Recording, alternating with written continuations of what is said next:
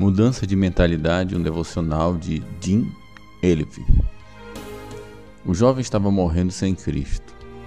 Eu tenho um hábito, disse ele, enquanto me observava do leito que havia sido transportado para a sala de estar, a fim de que ali passasse suas últimas semanas na terra.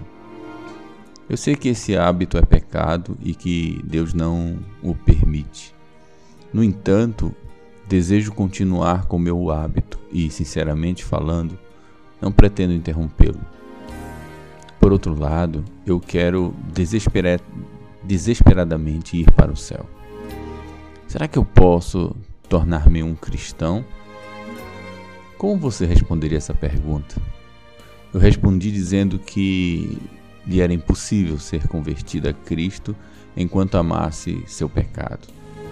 É verdade que todo aquele que vai a Cristo vai com seu pecado. De fato, ele se aproxima de Cristo exatamente por causa desse pecado. Mas isso para ser livre dele e de seu terrível resultado. Mas a chegar-se a Cristo e, ao mesmo tempo, amar e agradar o pecado é totalmente impossível. É como um avião tentando voar em duas direções. Eu estava sendo cruel? Não, não. Na realidade, eu estava sendo tão amoroso quanto podia. Eu desejava que o jovem conhecesse a verdade sobre o arrependimento, porque Jesus disse: Eu vos afirmo, se porém não vos arrependerdes todos, igualmente perecereis. Lucas 13, 3. Quando o apóstolo Paulo subiu a colina de Marte em Atenas para discursar aos filósofos de sua época, ele foi completamente sincero sobre a necessidade de se arrependerem.